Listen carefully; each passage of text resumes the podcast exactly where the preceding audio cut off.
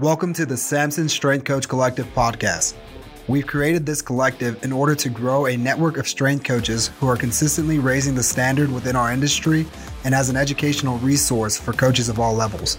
Make sure to follow us on Twitter and Instagram at Samson underscore EQ. This episode features Don Decker, Director of Sport Performance for New Mexico State University, hosted by Justin Schwinn.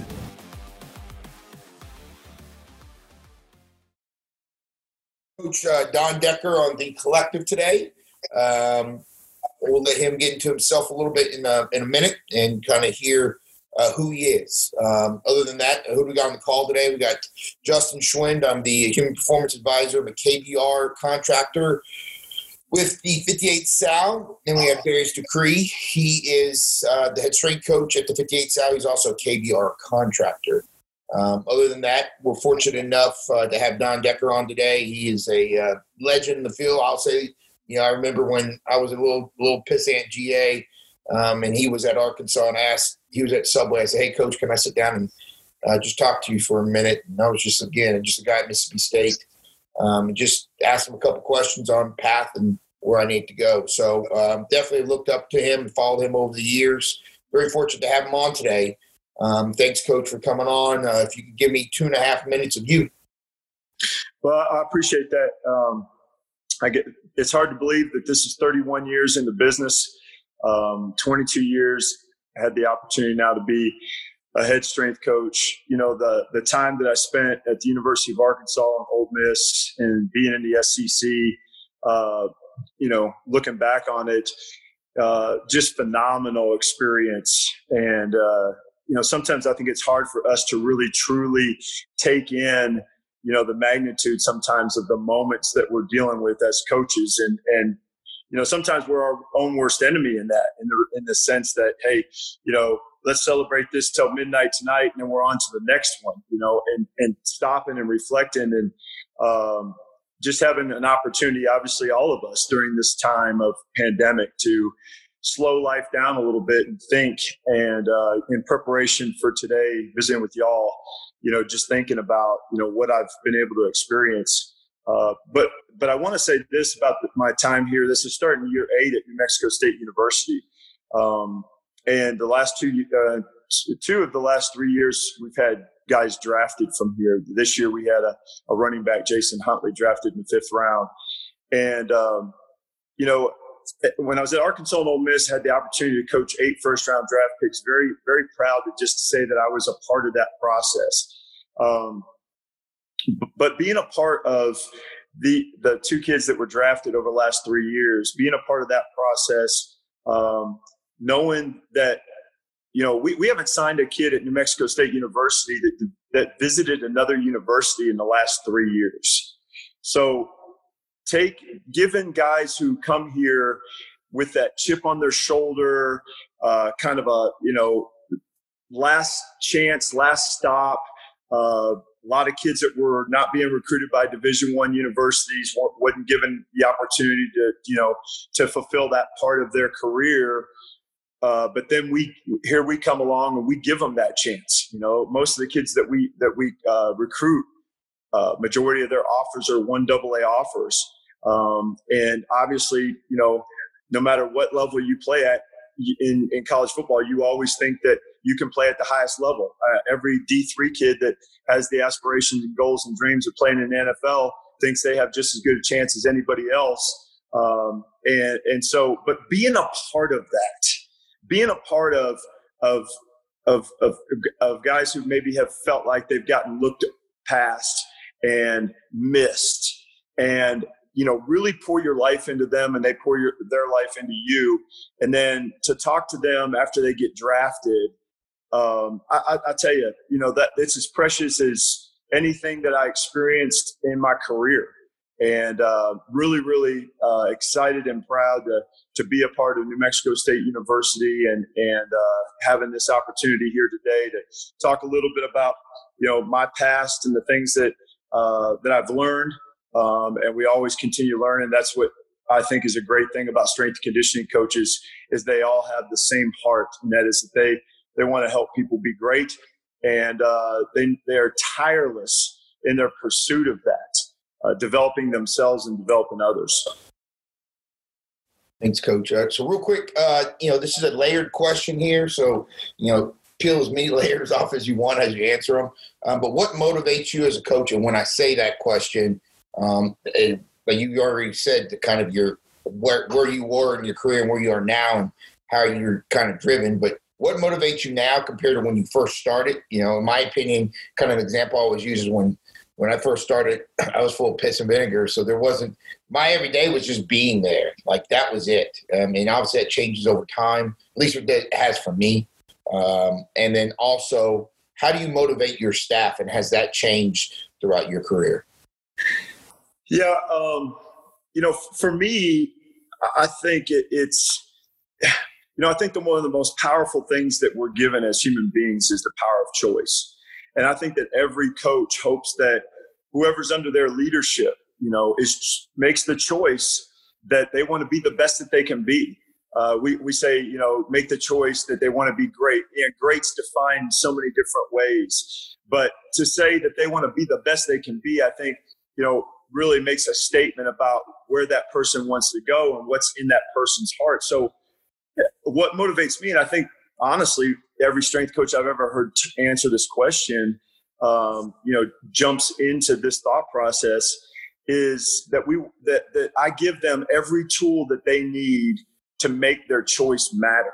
When they chose, I want to be the best I can be, then I don't want to be the rate limiting factor of them not accomplishing that. You know, um, in my recruiting talk, I, I, I, vow to them, you know, that I will uh, I will leave no stone unturned to help them achieve their goals and dreams. Especially when I'm talking to male athletes, you know, we don't sit around and hold hands and have kumbaya moments. But the reality of it is, is that you know that we've got goals and dreams, and we lay up at night thinking about what we want to accomplish and what we want to do, and um, and we all, everybody on this call today, could could state and name the top three or four people that really invested in their life to help them do that, to empower them to be the best that they could be.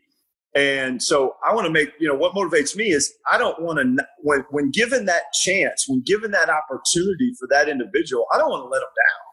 You know, I don't, specifically with a football player, you know, I don't ever want them to go to a combine prep place and come back and say, Coach, if you just showed us this, or if you just told us this, or if you, did, you know, we could have jumped this or run this or accomplished. You know, I, I never want that, and, and I make it a point to go talk to my guys when they come back for pro day and wherever they've trained. Hey, what'd you learn? Is there is there something that you know I need to be doing better? Is there something I need to know that has changed? You know, in terms of combine prep and in terms of getting a guy ready and all that kind of stuff. Because I just don't want to fall asleep at the wheel on my watch. You know, so what motivates me is making sure they have a plan and the guidance and support, you know, to accomplish being the best they can be. And then the other thing I, that I think motivates not just athletes but everybody is everybody wants to matter. Everybody wants to be valued. You know, and in coaching nowadays, you know, with social media, salaries are talked about all the time. I mean, such and such got a raise. There, here's how many strength coaches are making a half a million dollars and more, and all those kind of things. And, and, and don't get me wrong, uh, you know, I'm glad I get a paycheck, and I and I'm happy I get get a paycheck that I get paid to do this. And and the mo- the more money you can make as a strength and conditioning coach, the more power to you because you earn every dime. But I know for strength and conditioning coaches, that's not the holy grail. You know, the Holy Grail um, is the reward that you that you receive, all right, from helping people get where they want to get to. The Holy Grail is helping them achieve something that they may not have been able to achieve if you wouldn't have been one spoke on the wheel, helping that wheel turn. I, I think that's the Holy Grail. What really rewards us, what really measures our worth and value is accomplishing those things. You know, I, I mentioned that we had a, a, kid drafted this year, Jason Huntley, in the fifth round. You know, and and every strength coach has those stories of he came in at 152 pounds, left at 192 pounds, vertical 39 inches, standing long jump 11. I mean, all those different kind of measurables that happen on those pro days that we that we brag about. We brag about them because it's a part of our story and I know we're going to talk about this later in this segment, but it, the reason we talk about it is because it helps to develop and build trust in your other athletes to say, man, if you'll if you'll give yourself to this, if you'll really invest this, you won't miss out. You know, and and and I'm and I, I make a statement that you know missing out on a financial opportunity in life is one thing. You know, they they kind of come and go, but missing out on making a difference in somebody's life, that's a whole nother story. Those are hard to get over when you look in the mirror and know you could have done more to help that that individual.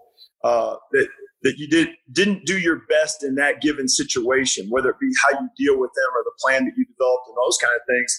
So you know, those are the things that motivate me. You know, um, and uh, you know, in terms of my staff, giving them the opportunity and empowering them um, to be a part of that. You know, uh, John Maxwell says that there's five levels of leadership, and the fifth level of leadership is is leaders who develop leaders who develop leaders. And, and, and a lot of people don't get there because when you're two people removed from what's actually happening, there's a great chance that you're not going to get the pat on the back and the accolades and the and hey, you know, this guy did a great job and they're mentioning your name. If if you're developing a leader who then develops a leader well, the person you developed and the person they developed are the people that are going to receive the accolades and the pats on the back and, hey, you did a great job and all kind of stuff. Chances are you're not going to get that. And a lot of leaders aren't, you know, secure enough in themselves to allow that to happen because they think that, uh, hey, I'm going to get replaced. But anybody that really understands leadership understands that that started somewhere. And so if you're the guy that can't allow that to happen, then you're robbing them of the very thing that you said that matters to you. I mean, yes, we said a paycheck definitely matters, but you know that worth and value is helping somebody get where they want to go and achieve what they want to achieve. And if you're if you don't allow your your staff to have that ownership, when I first got the job at Arkansas, I I went from being an assistant to being a head guy. And I didn't want the sports that I had dealt with as an assistant to feel like, well, he's too big time for us now. Now he's the head guy. He's going, you know. Um, and so I, I, I stayed in charge of some of those other sports. And, and my top assistant came to me one day and he said, Coach, when are you going to let us do what you did? When are you going to give us the opportunity to do what you did? And I was like, what are you talking about? Well, I mean, you still are ahead of this sport, you're ahead of this sport, you're ahead. And I'm like, well, Phyllis, I'm just doing that because I don't want people to feel like, you know, I've uh, elevated myself above them. But coach, in, in doing that, we don't get a chance to do what you did, to develop the way you got to develop. And I, I learned a valuable lesson there that, you know, in my efforts to do a good thing, I really wasn't doing a good thing for my staff. I wasn't giving them the opportunity. I wasn't empowering them. I think that one of the most you know, powerful things that leaders do is empower the people around you, empower your staff, empower your athletes to make good decisions, give them the tools to do the things that they need to do. And so, um, you know, I feel like there's a lot of ways to answer that question, and we could, you know, drill down deep.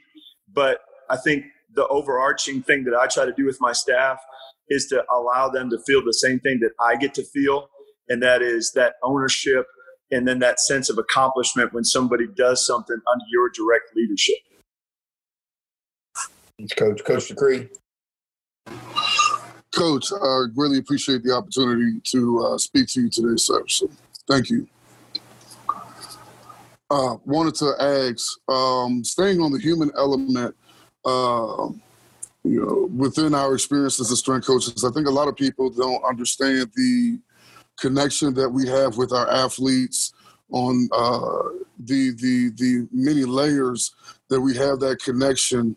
Uh, you speak on that your connection and your staff's connection to the athletes that you're able to work with and how that relates to uh, keeping those kids motivated when they have so many different outside influences or if they do come from uh, let's say less than ideal circumstances because uh, a lot of times we have kids that have come in uh, from certain environments. And this is their opportunity to be able to not just change their lives but even their families lives possibly even be the first person uh, in their family to attend college or, and or graduate.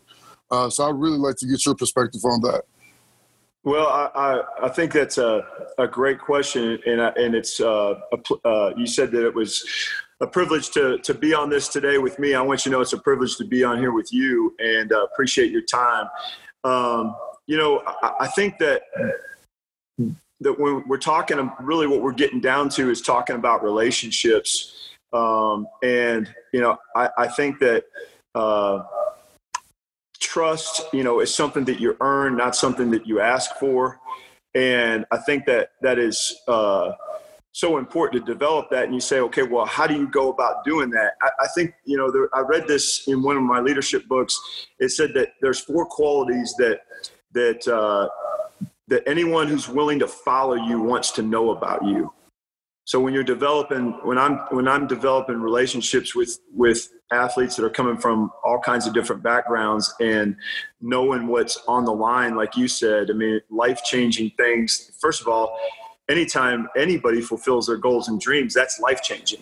Um, and then when there's a financial attachment to that, um, that literally could change generations, not just their life, but generations. Um, you, you, you got to work hard at figuring out how you're going to develop that relationship so that you can talk, do what we talked about earlier, and that's really empower them, you know?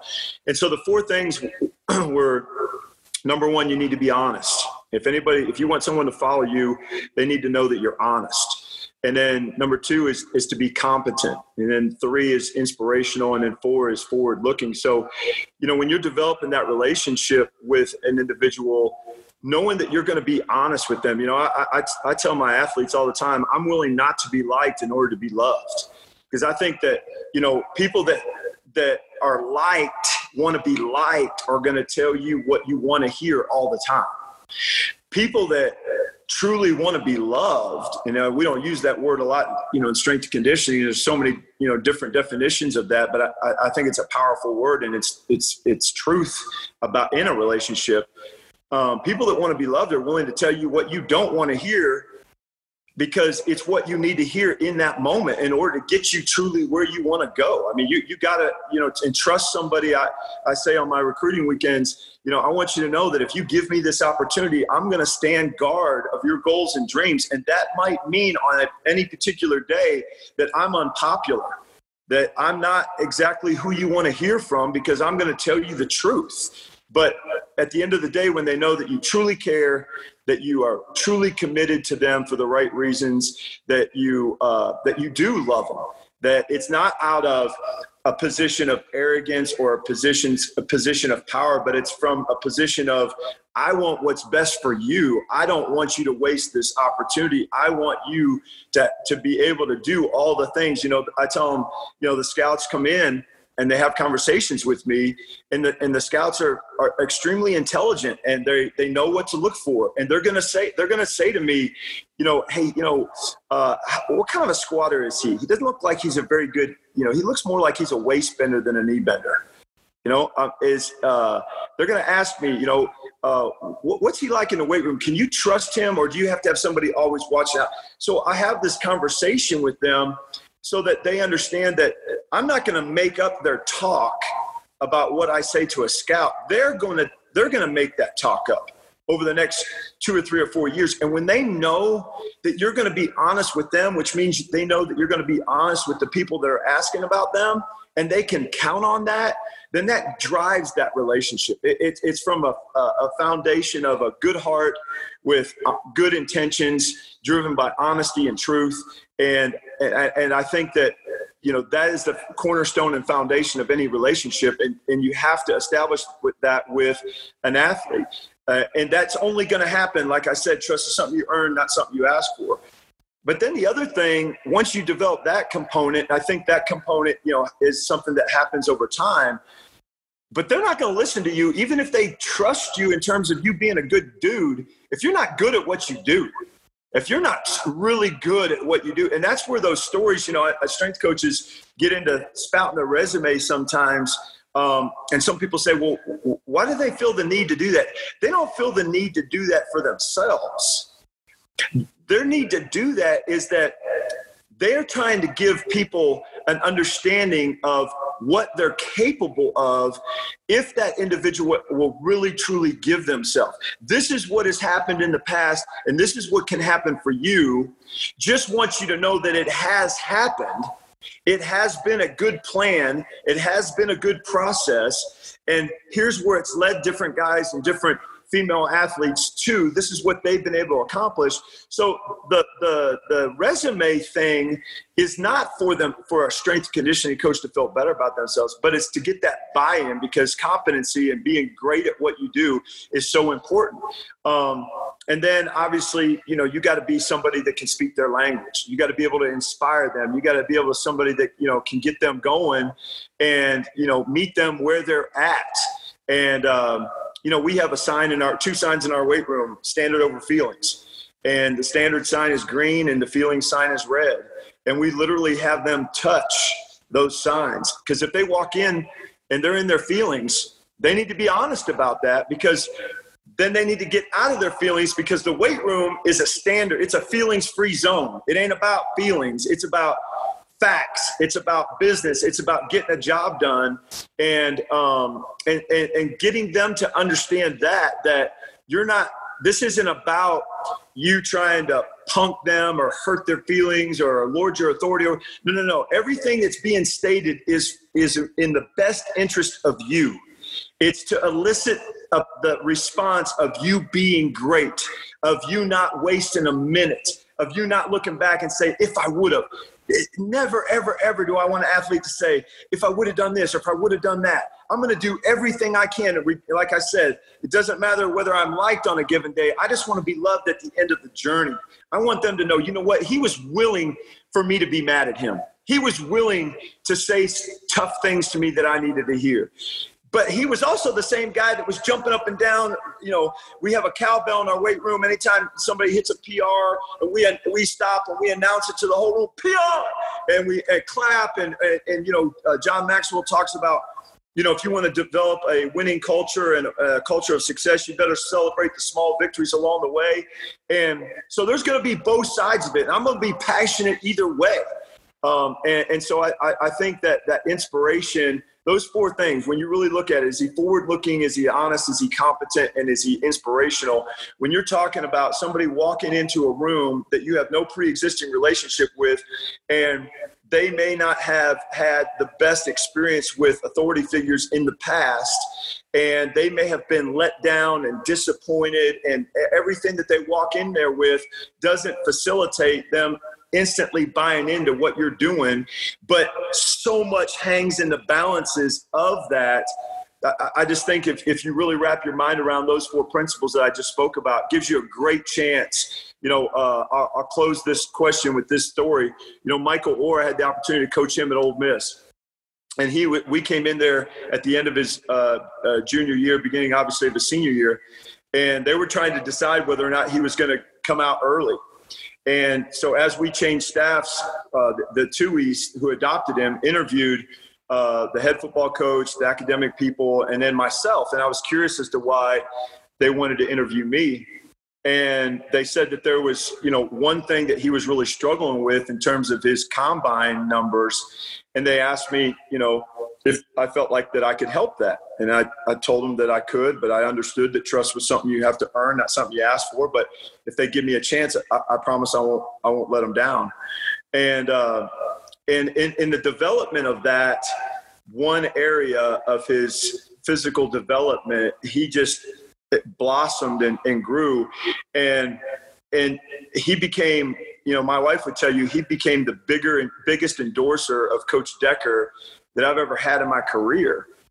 But that's walking into a situation where I mean he ends up being a first round, and that's generation changing money, you know, um, and didn't know me from from Adam, and and the family that had you know brought him in and adopted him didn't know me either, and so here's a guy who's coming from a background of you know you, you would obviously say that there's he didn't come from a background of trust I mean that you know he you know he's walking the streets. You know people had let him down a bunch, but here's a guy who gave me that chance.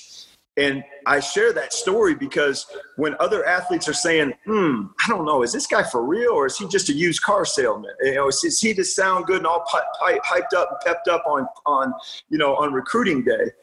You know, when I share that story that, that Michael gave me that opportunity and then what we did with it together um, is one of those stories that I get to use to really help speed up that process of that trust in that relationship.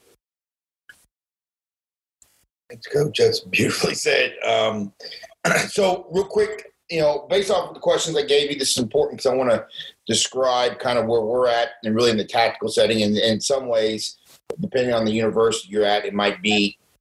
So, our soldiers that we work with, it's on a voluntary basis. So they're not required. It's not in a standard setting at, at the FBS level where you're better be there, your training, that your scholarship, all the things happen. And I know you've probably been in those situations before, um, especially when you first started when parts of the summer were voluntary. Um, so in that, you know, I, I, think into that question, we have to continue to cult, not only cultivate a great culture to really invite our athletes in, but two, we have to continuously upgrade uh, the facilities and what we have to offer. Um, obviously, foundationally, we still stick to our principles and our philosophy. It's ground-based movements, multi-joint, all the things we do. But you know, you want to have spinners on things. You got to. Um, you got to have that buy-in. And I think in that, um, I call those innovative ideas. Uh, and I think really in those ideas, what I've found is if it gives that individual great direct feedback of where they're at, who they're, who they are as an athlete, uh, that that really helps. Um, but still trying to figure out you know it, there is no perfect system there is no perfect formula but obviously people have had a lot of success uh, in their systems so i want to know if you can kind of expound upon how do you encourage innovative ideas with your players with your staff and what are some what of what are some of those ideas you've done like and, and one i do know personally is that you guys use VBT training. You're one of the first universities, really, as a whole, to use it at the collegiate level. Um, so uh, consistently. So I think I'm really interested to hear your take on that, Coach. Well, um, you know, I, that's it's it's such a you know broad question um, that when I looked at that, I was like, you know, how do you how do you harness that? Um, you know that and and kind of get it into uh, something that people could really uh, take and digest and use. Um, you know, I, I, think from an from an innovation standpoint, um, you know, when we walked into uh, to New Mexico State, you know, they they had a great room, but you know, it was it hadn't been touched in about 22 years, and um, and so uh, you know first thing I said was I was going to do everything I could to make this job you know, just like what how we operated at Arkansas and how we operated at Ole Miss, and and I, you know, I'm going to talk about the four qualities that people want to have in an individual that they're willing to follow. I mean, I'm going to continue to talk about that today because as I was going through these questions and I was looking at, you know, the things that you were going to uh, ask me, um, I just felt like those four things really centered and we're at the heart of a lot, answering a lot of those things. And I think that when people are walking away, you know, John Maxwell wrote a book called Everyone Communicates But Few Connect.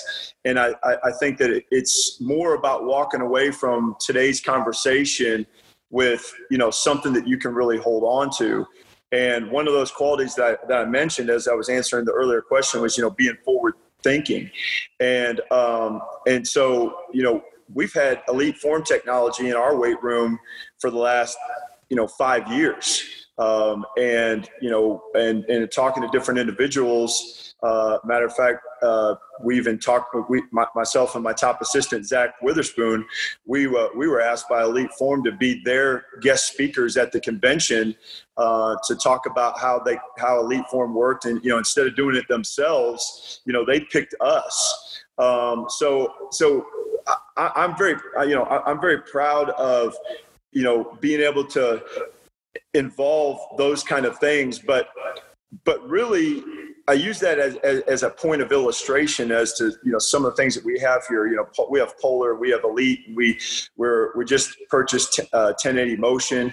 Um, we've got the Vision Goggle training. So you know, from our technology standpoint, I mean, we we really are operating here at, a pretty high level. But you know, people could say, oh, you know, okay, well, coach, I don't have those things. You you know, you're kind of pointing to being innovative to you know strictly to technology and things you can purchase. And there's you know with everybody there's budget limitations. I'm at, I'm at new mexico state university. I mean you know we we're the most we're, our football staff is the uh, you know least paid football staff you know in the country. So you know it's not like money abounds at new mexico state university. So i don't want anybody to you know to think that. But I, I think the, the thing that drives that, the thing that drove Polar, the thing that has driven the 1080 motion, the thing that uh, drove me with the, the, vision training is is not so much m- me and being the leader in and of itself.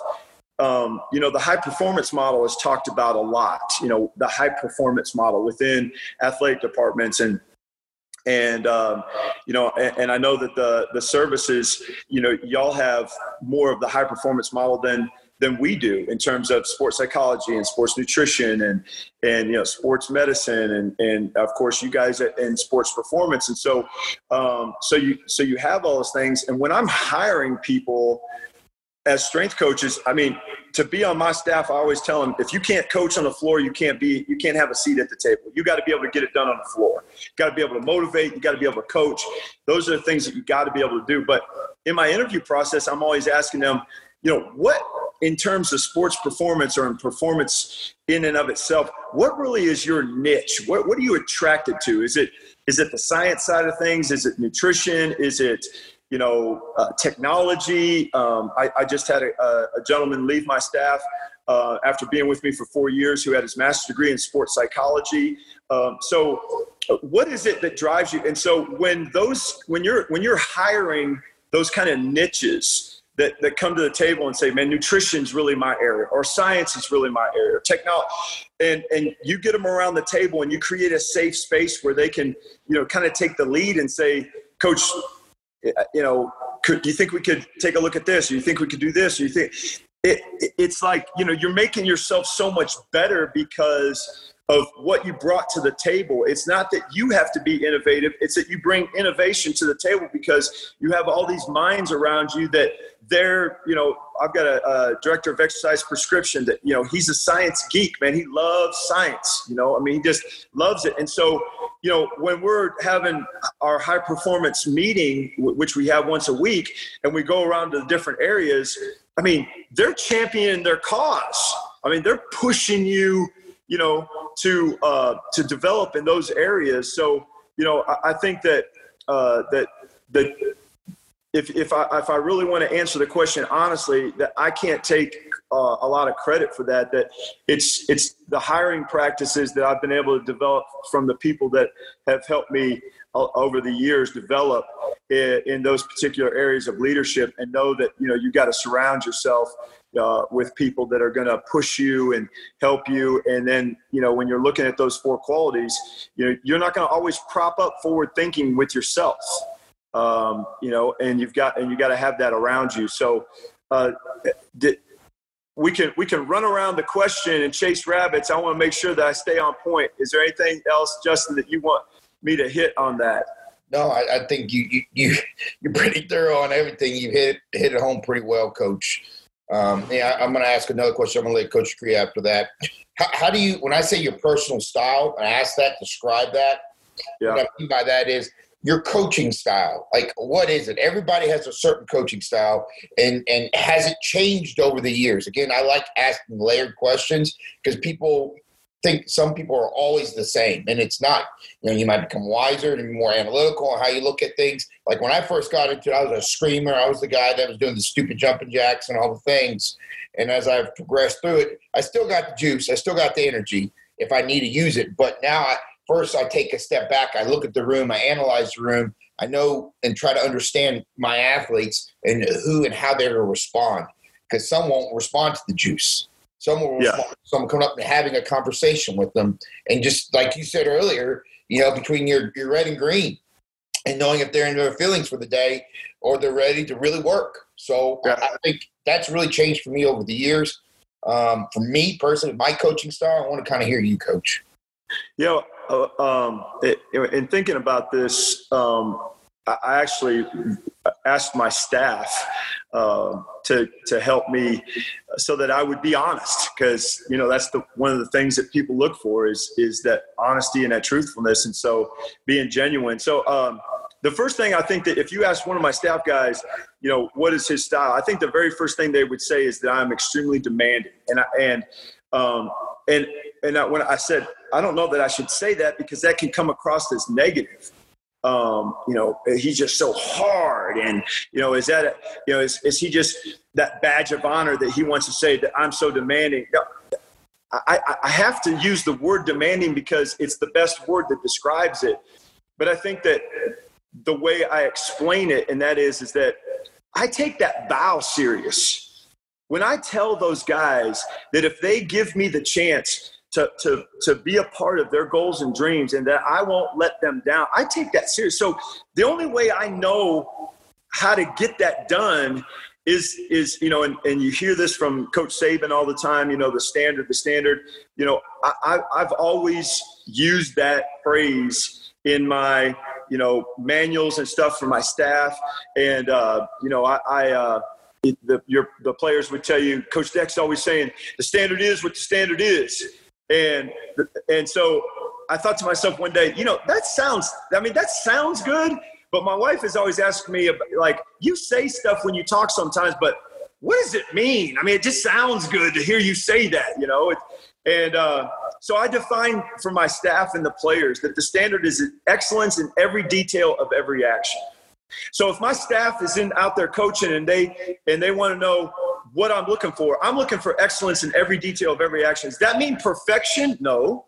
That just means the best they can coach in that moment in every detail of what you're asking them to do, which is leading obviously to the actions. And and my demand is is because uh, I want my staff to leave me as better coaches and and and pursue their career and achieve those things.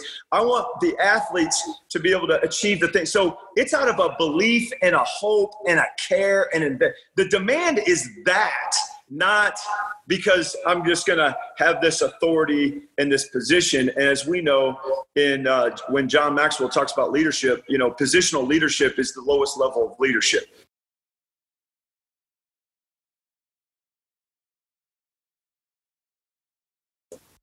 Still there?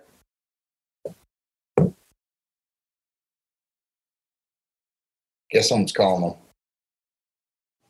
Mm-hmm. Um, it says that there. There you go. We lost you. We lost you for a second. yeah, uh, one of my staff guys decided that he wanted to give me a call right in the middle of this talk. But anyways, um, this Harvard study that I read, I thought it was interesting that they did a study on positive to negative.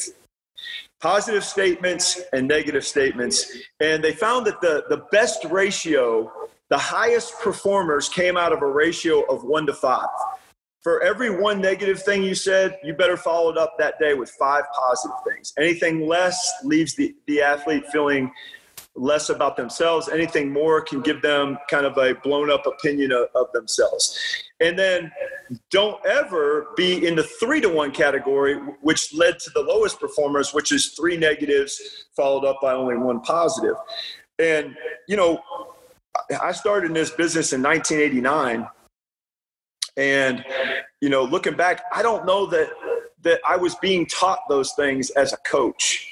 Uh, being taught, you know, the power of all of that. I, I believe that people believed that.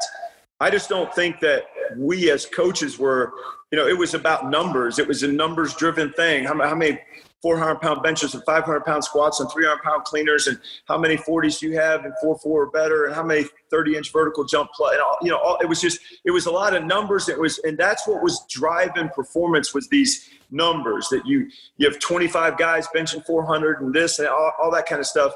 And and I, and I believe that our business has so evolved to you know prehab is imp- as as important as you know as bench squat and power clean you know? And that and as we've you know developed over the years our athletes are so much more educated to what they do and what we do.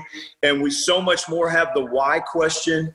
And um, and at times because of the different generations and how they're raised you know when when you're raised in a generation where you don't get they don't give out trophies for winning you know, I mean, and everybody gets a trophy and everybody gets a gold standard and a gold star. I mean, you better figure out a way to deal with that generation. And I, I do think that that study is very interesting. It's something I teach my staff, and it's something that man, if I say if I if I jump a guy and if I get after him, you know, I'm hoping that he understands the heart that I'm coming with, and that is that I love him, I care about him or her, and want them to be great. But at the same time, I'm doing a little self check. Hey, that is so much better. That is so much better. That, that's what I knew you could do. I, see, that's that greatness coming out. You know, I'm really checking myself to make sure that I'm following that up with why I said it. And um, and so I think that's important in terms of you know style. When you talk about being demanding, there's got to be that balance, and then that leads me into uh, what I said earlier. If you want a culture of of, vic- of, winning, you better celebrate the small victories along the way. And so that's why we have the cowbell. That's why we quiet things down, give the three claps, that we announce a person's name when they hit a PR, those kind of things. So you know that's a part of my my style. You know, I, have talked about the, the uh, honesty thing, the truthfulness, not being you know willing to not be liked in order to be loved. Um, and and I think that you know creating a safe space for your staff that you know when things are going right it's the the window in the mirror philosophy. When things are going right you're looking out the window and you're giving everybody credit outside. And when things are not going right that you're looking in the mirror and you're pointing the finger and you're taking that ownership that that's on you. It's not i confess it's somebody else's fault uh, so, so from a leadership standpoint, and you're talking about my style, I want to create uh, a safe space for not only my athletes to operate in, but but also my staff. Uh, my staff says that I like to be micro-informed, that I don't micromanage. Uh, a book that I read early in my career called Gung Ho talked about the spirit of the squirrel, the way of the beaver, and the gift of the goose. And the way of the beaver is something that I use with my staff and that is, you know, there's no beaver out there directing traffic about where to put the sticks to build the dam. You know, it, it talked about in the book. It's figure it out, find a way, and fix it, and which means be yourself. And you know, um, that's what you know. That's what I want my staff to be is them, themselves. I read this. I think it's a, uh, a cool statement. If your staff cannot have a vigorous debate and then go out for lunch, you're not getting the best that your staff has to offer. And, and I think that, you know, letting my staff know that, you know, here's where I want you to get to, here's what I want you to do, but you know, you got to figure it out, find a way and fix it. Now I'll help you with that. We can have conversations about that, but I want you to be you because that's what's genuine and that's what's real and that's what's going to accomplish things. And then the last thing that I would say that, uh, you know, and none of us on this call today or the, anyone that listens, you know, could, could talk about their personal style without thinking about the people that invested in that style. And you know, my wife, she she was kind of interested in going seeing that movie. Um, um, uh, oh, I'm drawing a blank now. Um, Mr. Rogers, uh, won't you be my neighbor? Uh, and uh, so we went to see that, and you know, I didn't think it was going to be the best movie I ever saw or anything like that. But you know, she was interested in it, so we went to see it, and I was glad that I did because one of the things, if you saw the movie, that that it, it talks about in there, or make or, or, actually does in the movie, is the question is posed over uh, lunch prior to them eating, um, and that is, have you ever stopped to think about who made you you? Have you ever stopped to think about or made a list of people that made you you? And he said, uh, Tom Hanks said, we're going to take the next 60 seconds and we're just we're not going to talk and we're just going to think and you can see the rest of the restaurant kind of listening in and we're going to take the next 60 seconds and just go through a mental checklist of who made you you. And, you know, I, I thought that in answering this question, you know, for, for anyone that's listening to this recording, that we take a moment and really reflect on who made us who we are. And maybe taking the opportunity to go back and let them know because they were the ones that were being honest with us. They were the ones that were great at what they were doing so that we could be great at word, you know, and it's that whole, you know, look back and, and, and take a moment and, and really reflect. And so, uh, you know, I made a list um, you know, of, of people in my life, you know, in terms of just my strength conditioning. You know, Coach Stuckey was my mentor. You know, Al Miller, Al Vermeil, Houston Nutt, and Doug Martin. You know, are the two head football coaches I've worked for. Joe Ferguson, longtime NFL quarterback, uh, was a really guiding force. Keli McGregor, who was the CEO and president of the Colorado Rockies, who passed 10 years ago uh, was huge in driving me into leadership. Frank Broyles is one of the most powerful ADs that ever lived. Uh, Rob Glass has invested in me. Jimmy Radcliffe, Lance Walker, Michael Johnson, Wallace Spearmon, Tyson Gay, who are the two fastest guys on the planet until Usain Bolt came on the scene. I had the opportunity to be around them for about six years. So, you know, that's just a, a short list, and everybody has a list, but I think it's important to have a list write the list down, and then reflect back on that because it, it drives you. Do you want to be on somebody's list? You know, are, are you the guy that are, is leading in a manner that's putting yourself on somebody else's list that, that you're somebody that they would say, you're part of what made me me? Coach Cree. Uh, Coach, uh, just a really quick question. I know time is starting to come to an end. I want to be brief and respect your time. Um, how have you and your staff been able to adapt to this pandemic situation with your athletes and maintaining those relationships and as well as, you know, the the hope that your guys and, and gals, athletes, have been continuing their training. Uh, I know that that's going to be a huge –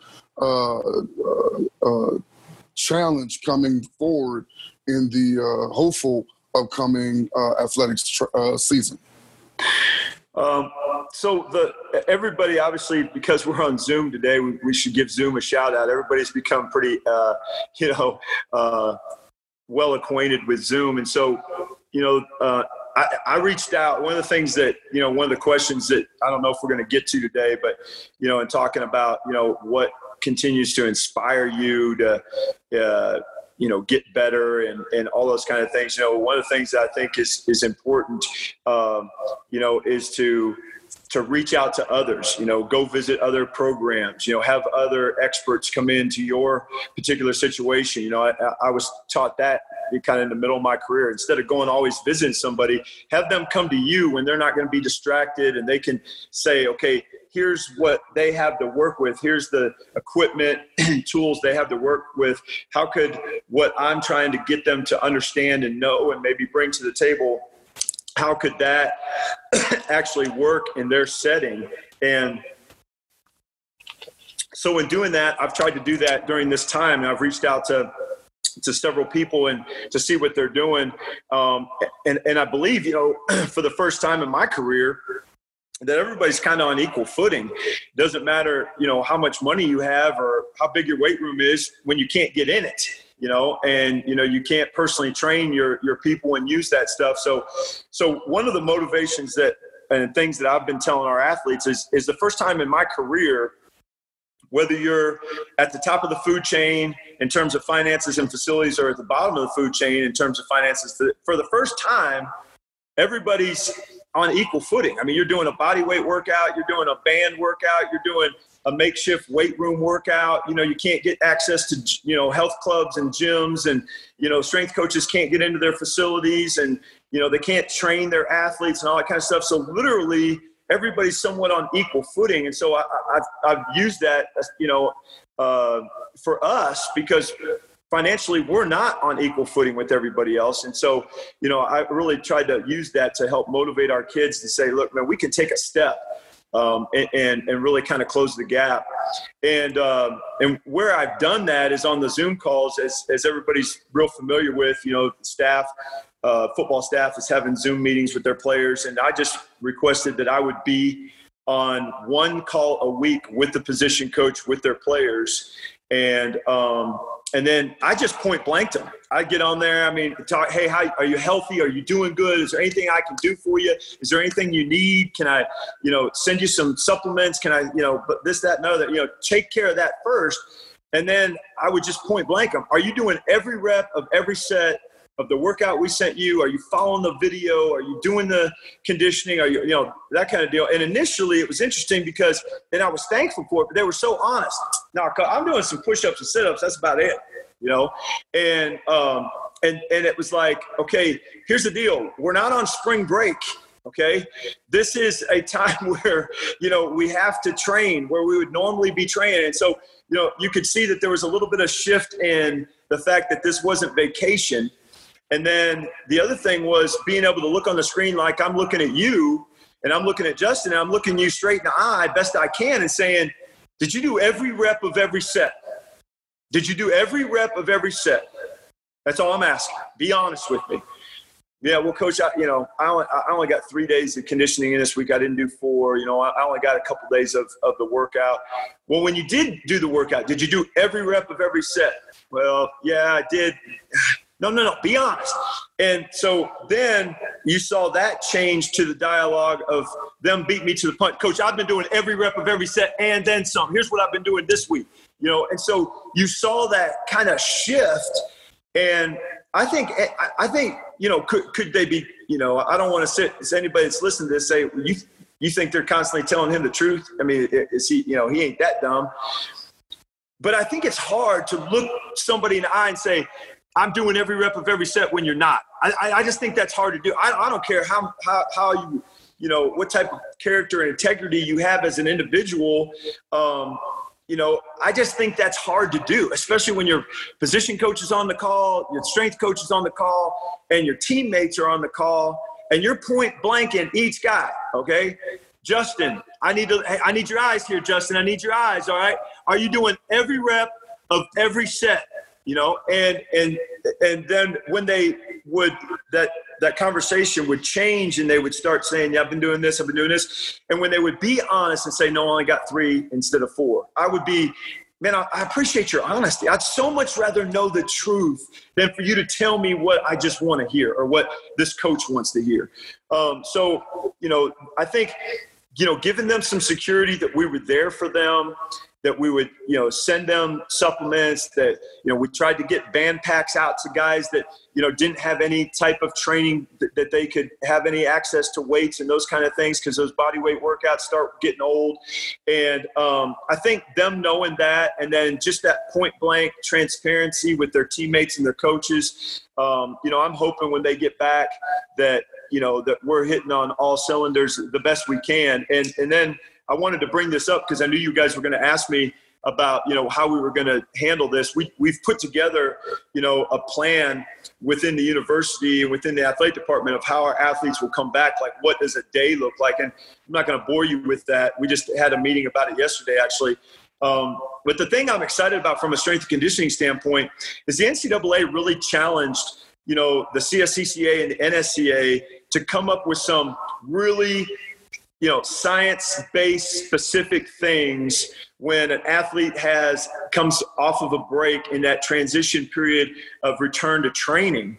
And in june of last year you know that joint document was published in the nsca journal and uh, talks about the protocol for conditioning returning athletes that have been in your program conditioning new athletes that you've never trained before. And then you know, from a strength training standpoint, there's there's those protocols now that are in place that are very very specific. They're not just general guidelines, but they're very specific things.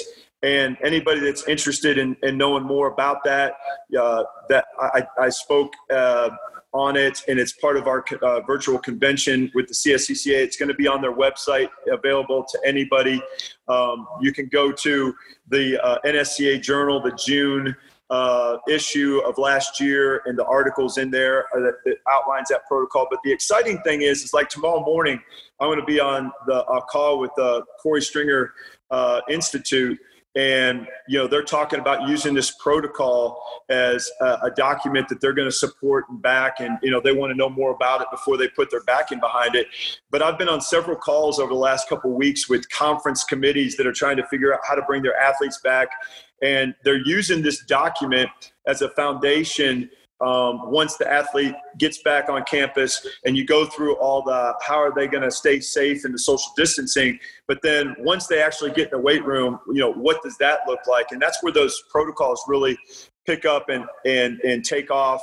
And and i'm just so proud of of the strength conditioning coaches because this came out of two national organizations that came together. We have our differences, but we came together and said, what's the best thing for our athletes? And what are some very specific things that we can do um, to keep our athletes safe? And, and, uh, you know, I, I think that the protocol gives strength coaches ownership.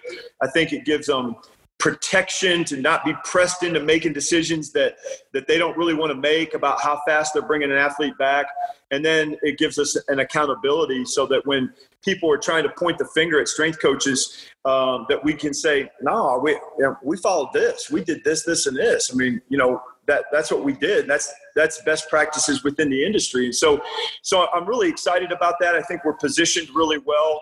Um, you know obviously we're we all hate this uh, pandemic and what it's done to our country and and the death that has that we've experienced and the sadness and the sorrow.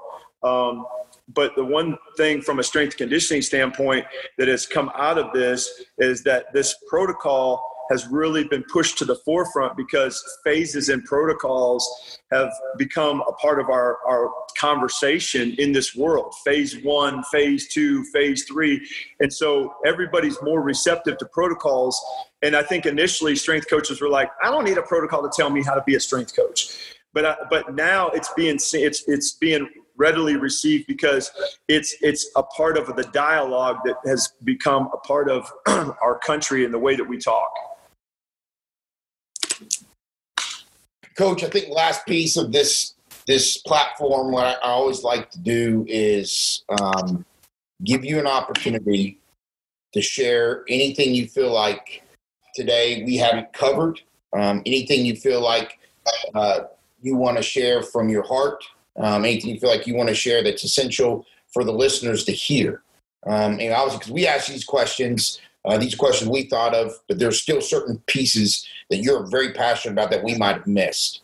So I think this is your opportunity for the next 10 minutes or so to kind of share you. Okay, so there, there's a couple things that, that I wanted to share. You know, um, we're talking about, you know, creating a safe space for our staff and, you know, what does that look like? Uh, given a, a practical example, you know, every before every football off season, I bring the, the staff in, the whole staff, regardless Olympic sport, and we and we sit around the room, and it's and they, everybody knows that they're on equal footing, and we're throwing mud at the wall, and you know coming up with ideas, and we just fill the board with with just ideas. And no idea is a bad idea. No idea is off limits. I mean you know i, I create some some uh, guidelines uh, about that, but but we're throwing mud against the wall. And the only thing that I ask is that you know that you're able to defend what you present. You know, and one of my uh, staff guys told me that uh, you know, in five years he's been with me, he said he's never heard me say, you know, that's that idea just won't work, or just crush somebody and say, I can't believe you would think that. I can't believe that's the way you think. I can't believe. I mean, come on, man, that's elementary. He said, I've never heard you do anything but, you know, edify and build up, and and then you know, obviously, you know, we can't use every idea, but everybody feels invested you know, um, with that. And so I think that's one practical way to, to, to really, you know, give your staff the opportunity and empower them and, to, and for them to truly know that it, that it is a safe space for them to grow. And, uh, and we get a lot out of that. That was one thing, you know, practical example that I wanted to share in terms of, you know, just developing your staff. And then uh, the second thing is is that, and I got this from Lance Walker at MJP. It's uh, anybody seen that that game that Plinko where you drop the deal in and it plinkos down, it falls into a slot. Um, you know, one of the things that we do with our with our program is that it's not we don't say to, to staff, you know, your idea won't work. It's where does your idea or exercise where does it fall into place? For instance, one of our slots is speed. So within speed, is it linear or lateral? If it's linear, is it acceleration or max speed? If it's lateral, is it angular or change of direction? You know, it, it's a plyometric. Is it a hop? Is it a jump? Is it a bound? You know, if it's a strength exercise, is it a press? Is it a pull? Is it a squat? You know, so um, we have these, you know, this Plinko system where, you know, it's it's constantly being that the, the system is constantly being added to because none of it's challenging the system and saying we got to change our system. It's okay where does it fit into our system? So it's it's a very receptive way of expanding your system and continuing to be creative and and those kind of things. And then I'll, I'll close with this and it's something that you and i spoke about the other day. Um, and it's uh, you know when, when you are when you when you have a system like that from a strength conditioning standpoint, and you're able to kind of get everything into a category so that it's usable. A lot of times we go to conventions and we read books and and things and we're like you know we've got all this material but what do we do with it you know and and I, I, think from a strength conditioning standpoint that system allows you to take a lot of information and make it applicable to your system. But the same thing I think goes, and, and, I, and I love the way you've attacked these these conversations and these platforms. It's not been from, okay, you know, what do you, what, what's your X's and O's? How do you cycle and all those kind of things? But it's been more about culture and leadership and, and things that we don't normally sit down and break bread over. Um, and one of the things that I've done, you know, I've, I've, I've got a ton i'm just really attracted to to information about leadership and being a better leader and and those kind of things and and uh, during this pandemic i've sat down and i've tried to organize you know what is my leadership model what does that look like and i was trying to harness you know all this information that i'd taken notes on and these books that i've read and all that kind of stuff and i, I narrowed it down to four questions um, and and that is you know w- number one why you're answering, you know, why do you do what you do? Why are you a strength and conditioning coach? Why do you want to be a great leader? What what is driving you? What is the why that's driving you? And and so that's one question, and that's one, you know, bay of information. And then who are you as a leader? What type of leader are you? You know, today we talked about your personal style, but what type of leader are you? And and when you're when you take a look at that, you know, John Maxwell, and I've quoted him several times today, but he says, you know, if you think you're a leader and you turn around, nobody's following you, you're just out for a walk. You know, so uh, you know, what type, you know, who who are you as a leader? How do you want to be seen as a leader? Are you secure in what you're doing? You know so who you need to you know why and then who and then what do you want to accomplish? What is it that you're trying to accomplish? Where are you trying to go right? And then how are you going to get there? So it's the why it's the who it's the what and the how. And as, and I, I just think that you know as you're growing as a leader and as you're growing as a strength coach if you have places to put that information, it's just like experience. You know, people say that, you know, experience is the best teacher. Well, only if you allow experience to be a teacher, meaning only if you stop and allow that to affect your next decision. But if you're just going from from event to event and season to season and year to year, and you're never really allowing that experience to influence your decisions, then it's really not the best teacher. And so I, I, think the same thing's true that we have this thirst for knowledge and this hunger for knowledge and this hunger to stay on the cutting edge and all that kind of stuff, which I think is great. But what are you doing it? How are you packaging it so that it really affects your day in, day out behavior and where you're trying to go and what you're trying to accomplish? You know, um, uh, one one point I, I want to make that I thought you said beautifully, which I I wish more coaches would understand and would more would understand from a staff's cultivating standpoint, meaning how they progress as a staff, how they're open is is creating the safe space. I think that's yeah. You, what you've said today, Coach, I, I, I do. I'm not trying to blow smoke up your butt. I promise you. You've said things very beautifully, but I think the probably from a staff standpoint, from a just a culture within the staff, we forget that. We forget that that safe space, meaning is this a conducive atmosphere where we can grow together? When we always say, you know, always throughout my year being years of being in football and college athletics, everybody says family, family, family. Well, they really don't know what the hell that means if they can't do exactly what you say, which is the safe space, the positive compared to the negative. Like those, I think those are the what I call knowledge nugget pieces that I think are, are game changers. Um, I'm a big Brene Brown fan. I think she's a huge impact in my life. First book I ever read from her is Dare to Lead. I think any coach um, should read it. Understanding empathy, understanding uh, courage, and, and, and, cultivating out of cultivating that courage out of comfort. You know, not, deciding not to be comfortable. Like these things, I think are crucial because then you can find out more about yourself. Like you said, your staff is willing to be constructive with you, not in a negative like to make you better. Like I, these are small things that we just don't do. We just push forward, and we think you know we know the best thing to do, and and we have to be be on top, and we have to sit on the throne. Like no, like it's it's you, if you have a staff of five people, you have a staff of two people, you have a staff of fifteen people, whatever. You want 15 people working for you. You want five or even two of you. You want everybody working at the same pace, at the same speed. In order to do that, I think that's like, to me today, that's what stuck out to me more beautifully than anything else you said, because I think that is where and why you've been successful is because you got everybody working at the same pace. You know, if that if that is the biggest truth I got today is that, and I wanted to thank you for that because um, I think it's that that's a, that's a beautifully said, easily overlooked piece that so many people do overlook. Well, I, appreciate that, and I want to say to you, you know, you, have always been a guy. Uh, we haven't, you know, over the years spent a ton of time on the phone, or you know, our paths haven't crossed a ton or anything like that. But every, I want uh, one thing I want to encourage you with today is that every time I've ever been around you, when I walked away, I felt better about myself. You, you, you, you found a way to work into the conversation something that you respected or something that you valued or something.